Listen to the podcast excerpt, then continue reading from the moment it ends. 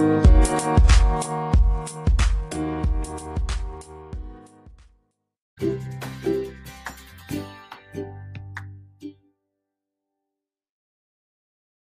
உறவுகளுக்கு இனிய வணக்கம். உடலை அழகாக்க ஆயிரம் வழிகள் உண்டு. ஆனால் உள்ளத்தை அழகாக்க உண்மையான அன்பால் மட்டுமே முடியும். உங்கள் அனைவருக்கும் இனிய வணக்கம். பாருங்கள் விக்ரமாதித்தன் கதைகளின் இரண்டாம் பகுதியை காணலாம். ரத்தின வியாபாரிக்கு மாலையிட்டாள் புட்கர தீவில் சம்புநாதன் என்னும் அரசன் சம்புநாதபுரம் என்னும் நகரத்தை ஆட்சி செய்து வந்தான். அவனுக்கு ஏலக்கரம்பை என்ற பெயருடைய மகள் ஒருத்தி இருந்தாள். சம்புநாதன் ஒரு நாள் தன் மகளை பார்த்து மகளே நீ திருமணம் செய்து கொள்ளும் பருவத்தை அடைந்து விட்டாய். ஆகையால் நீ யாரை மணந்து கொள்ள விரும்புகிறாய்? என்று கேட்டான். அதற்கு அவள் தந்தையே யாரையும் நான் பார்க்காமல் எவ்வாறு கூறுவது? ஐம்பத்தாறு நாட்டு அரசர்களும் சுயம் வர ஓலை அனுப்பி வரவழையுங்கள். அவர்களில் யாரை எனக்கு பிடிக்கிறதோ அவர்களை நான் மணந்து கொள்கிறேன் என்றாள் ஏலக்கரம்பை. எல்லா நாட்டு அரசர்களும் சுயவர செய்தி அனுப்பி அனுப்பினான் சம்புநாதன். குறிப்பிட்ட நாளில் அனைவரும் வந்து சேர்ந்தனர். திருவிழா கோலமாக இருந்தது நகரம் காட்சி அளித்தது அப்பொழுது எதிர்பாராமல் விக்ரமாதித்தன் அந்த நகரத்துக்கு வந்து சேர்ந்தான். நகரத்தின் அலங்காரங்களையும் அரசர் முதலானோர் திரண்டு வந்திருப்பதையும் கவனித்தான். அங்கே என்ன நிகழ்ச்சி என விசாரித்தான். அரசன் சம்புநாதன் மகள் ஏலக்கரம்பிக்கு சுயம்வரம் நிகழப்போவதை தெரிவித்தனர். அதை தெரிந்து கொண்ட விக்ரமாதித்தன் தானும் ராஜசபைக்கு போக விரும்பினான். கூட்டி வந்த சிறுவனை ஒரு பிராமணன் வீட்டில் ஒப்படைத்துவிட்டு வேதாளத்தின் உதவியால் விலை உயர்ந்த நவரத்னங்களை வரவழைத்து தான் ஒரு ரத்தின வியாபாரி போல் உடை தரித்துக் கொண்டு முக்கியமான இடத்தில் கம்பளத்தை விரித்து நவரத்தனங்களை அதில் பரப்பினான். அவனை பார்த்தோர் அனைவரும் வெளியூரில் இருந்து வந்துள்ள ரத்தின வியாபாரி என்று எண்ணினார்கள். நகரம் முழுவதும் நவரத்தினங்களால் பெருமை பிறவியது சுயமரத்திற்கு வந்துள்ள அரசர்கள் அனைவரும் நவரத்தினங்களை வாங்கச் சென்றார்கள். ரத்தின வியாபாரியின் சாதுரியமான பேச்சில் ஒன்றி நெடுநேரம் அங்கே தங்கிவிட்டனர். சுயம்பரத்துக்கு வந்தவர்களான அரசர்கள் எவரையும் காணாததால் சம்புநாதன் ஏவலர்களை அனுப்பி அவர்களை தேடச் செய்தான். அவர்கள் அனைவரும் ரத்தன வியாபாரியை சூழ்ந்து உட்கார்ந்து இருப்பதை தெரிந்து அவனும் ரத்தன வியாபாரியை காணச் சென்றான். ரத்தினங்களையும் ரத்தின வியாபாரியையும் கண்டு மகிழ்ந்து அரசர்களுடன் அரண்மனைக்கு வருமாறு அவனையும் அழைத்தான். அலங்காரத்தோடு கூடிய அழகான சுயவர மண்டபத்தில் அனைவரும் கூடியிருந்தார்கள். அரசகுமாரி ஏலக்கரம்பை மணமாலையை கையில் ஏந்தி தோழியர் சூழ அன்னம் போல் அழகாக வந்தார் வரிசையாக அமர்ந்திருந்த அரசர்களை பார்த்து கொண்டே நடந்தாள். அரசர்களிடையே ரத்தன வியாபாரி வேடத்தில் அமர்ந்திருந்த விக்ரமாதித்தனின் அருகில் வந்து நின்றார் அவனுடைய அழகில் மயங்கி தன் கையில் இருந்த மாலையை அவன் கழுத்தில் அணிவித்தாள். பிறகு தோழியருடன் அந்த புறத்திற்கு போய்விட்டாள். தன் மகள் அரசர்களில் எவரையும் தேர்ந்தெடுக்காமல் ஒரு ரத்தின வியாபாரிக்கு மாலையிட்டதைக் கண்டு சம்புநாதன் கவலையுற்றான். வருத்தம் தோய்ந்த முகத்தோடு அந்த புறம் சென்று மகளைக் கண்டு அரசர்களை புறக்கணித்து ரத்தன வியாபாரியை தேர்ந்தெடுத்தது ஏன் என்று அவளிடம் கேட்டான். ஏலக்கரம்பை தன் தந்தையின் வருத்தத்தை போக்க எண்ணி தந்தையே நான் தேர்ந்தெடுத்த மணமகன் சாதாரணமானவன் அல்ல என்று நிரூபித்து காட்ட விரும்புகிறேன் என்று கூறினாள். சம்புநாதன் ரத்தன வியாபாரியை அழைத்து வந்து மே மணமேடையில் உட்காரச் செய்து அவன் எதிரே திரைச்சீலை ஒன்றை தொங்கவிடச் செய்தான். திரைக்கு அப்பால் ஏலக்கரம்பை ஒன்றும் பேசாமல் உட்கார்ந்திருப்பதை கவனித்த விக்ரமாதித்தன் தன்னை பற்றி எதுவும் தெரியாததால் தான் அவள் அவ்வாறு உட்கார்ந்திருக்கிறாள் என்பதை தெரிந்து கொண்டான். மற்றும் தன்னை பற்றிய விவரத்தை தானே கூறவும் அவன் விரும்பவில்லை. ஆகவே வேதாளத்தை திரைச்சீலையில் புகுந்து கொள்ளும்படி கூறினான். ஏய் திரைச்சீலையே உனக்கு அப்பால் உட்கார்ந்திருக்கும் மணப்பெண் எனக்கு மாலையிட்டாள். ஆதலால் அவள் என் மனைவி. ஆனால் அவள் என்னுடன் பேசாமல் இருக்கிறாள். எனக்கோ தூக்கம் வரவில்லை. ஆகையால் நல்ல கதையாக ஒன்றை கூறுவாயாக.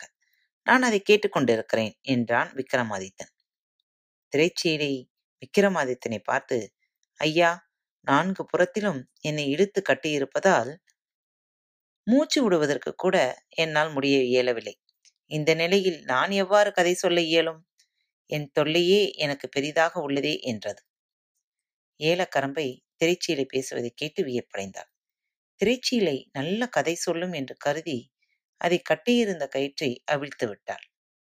திரைச்சீலை உடனே கீழே விழுந்தது. திரைச்சீலையே உன் தொல்லையைக் கண்டு மனம் இறங்கி அரசகுமாரி உன் கட்டுகளை அவிழ்த்து விட்டாள் அல்லவா? இனிமேலாவது ஒரு நல்ல கதை சொல்லக்கூடாதா? என்றான் விக்ரமாதித்தன் திரைச்சீலை உடனே கதை சொல்லத் தொடங்கியது. காந்த ரூபனும் காந்தரூபியும். காந்தநாதன் என்ற அரசன் சந்திரபுரி என்றும் நகரத்தை ஆட்சி செலுத்தி வந்தான். அவனுக்கு நூற்றி இருபது மனைவியர் இருந்தனர். மனைவியர் ஒருவருக்கு கூட பல ஆண்டுகள் வரை குழந்தை பிறக்கவே இல்லை. குழந்தை பேற்றை கருதி அரசன் பல தவங்களை மேற்கொண்டான். அவனுடைய தவத்தின் பயனாக மூத்த மனைவிக்கு மட்டும் ஆண் குழந்தை ஒன்று பிறந்தது. குழந்தைக்கு காந்தரூபன் என்று பெயர் சூட்டினர். அவனுடைய பதினாறு வயதில் சகல கலைகளையும் அவன் கற்றுத் தேர்ந்தான். காந்தரூபன் மனம் செய்து கொள்ளக்கூடிய பருவத்தை எய்தினான்.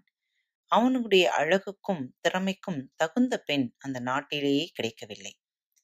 அரசன் காந்தநாதன் அமைச்சனை அழைத்து இளவரசன் காந்தரூபனுக்கு வெளிநாடுகளுக்கு சென்று தகுந்த பெண் பார்த்து வருமாறு சொன்னான்.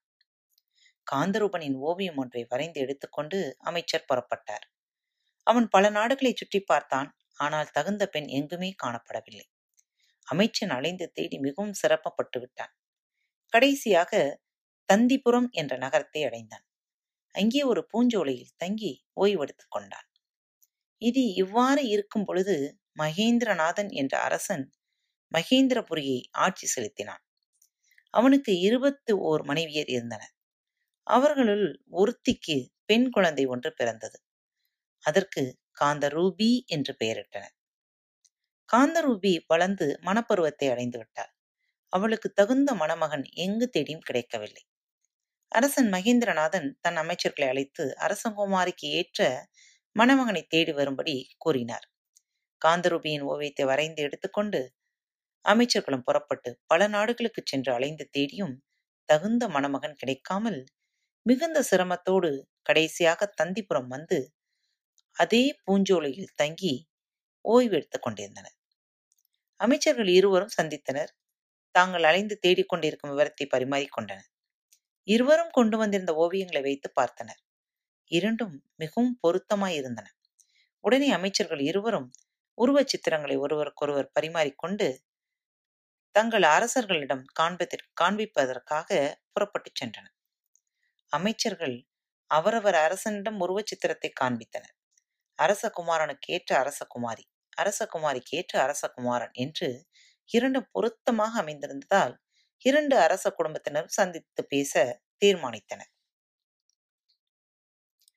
திருமணத்திற்கு நாள் குறிக்கப்பட்டது. அரசன் காந்தநாதன் மற்றும் பரிவாரங்கள் பலை சூழ அனைவரும் மகேந்திரபுரிக்கு வந்து சேர்ந்தனர். குறிப்பிட்ட நல்ல நாளில் காந்தரூபனுக்கும் காந்தரூபிக்கும் திருமணம் மிகவும் சிறப்பாக நடைபெற்றது. காந்தநாதன் மகனை மருமகளை அழைத்துக் கொண்டு தன்னுடைய சந்திரபுரி நகரத்துக்கு வந்து சேர்ந்தான்.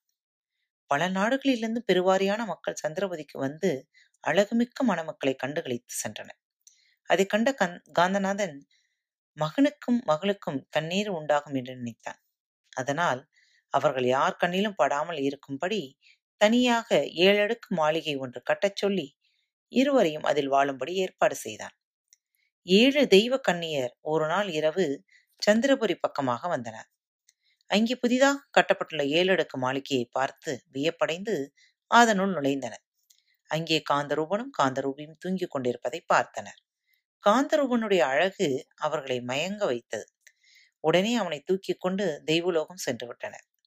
இந்த செய்தி எதுவும் தெரியாமல் காந்தரூபி அயர்ந்து உறங்கிக் கொண்டிருந்தாள் இத்துடன் கதையை நிறுத்திவிட்டது திரைச்சீலை. எனக்கு தெரிந்த கதை இவ்வளவுதான்.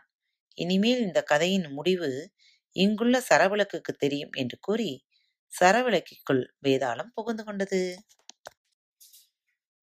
பாரத் வலையொலி பக்கத்தின் நிகழ்ச்சிகள் உங்களுக்கு பிடித்திருந்தால் ஃபாலோ மற்றும் சப்ஸ்கிரைப் செய்யுங்கள். உங்களின் மேலான கருத்துக்கள் அன்போடு வரவேற்கப்படுகின்றன. சரவிளக்கு சொல்லும் கதையை தொடர்ந்து அடுத்த வாரம் கேட்டு மகிழலாம். இப்படிக்கு உங்கள் அன்பு தோழி.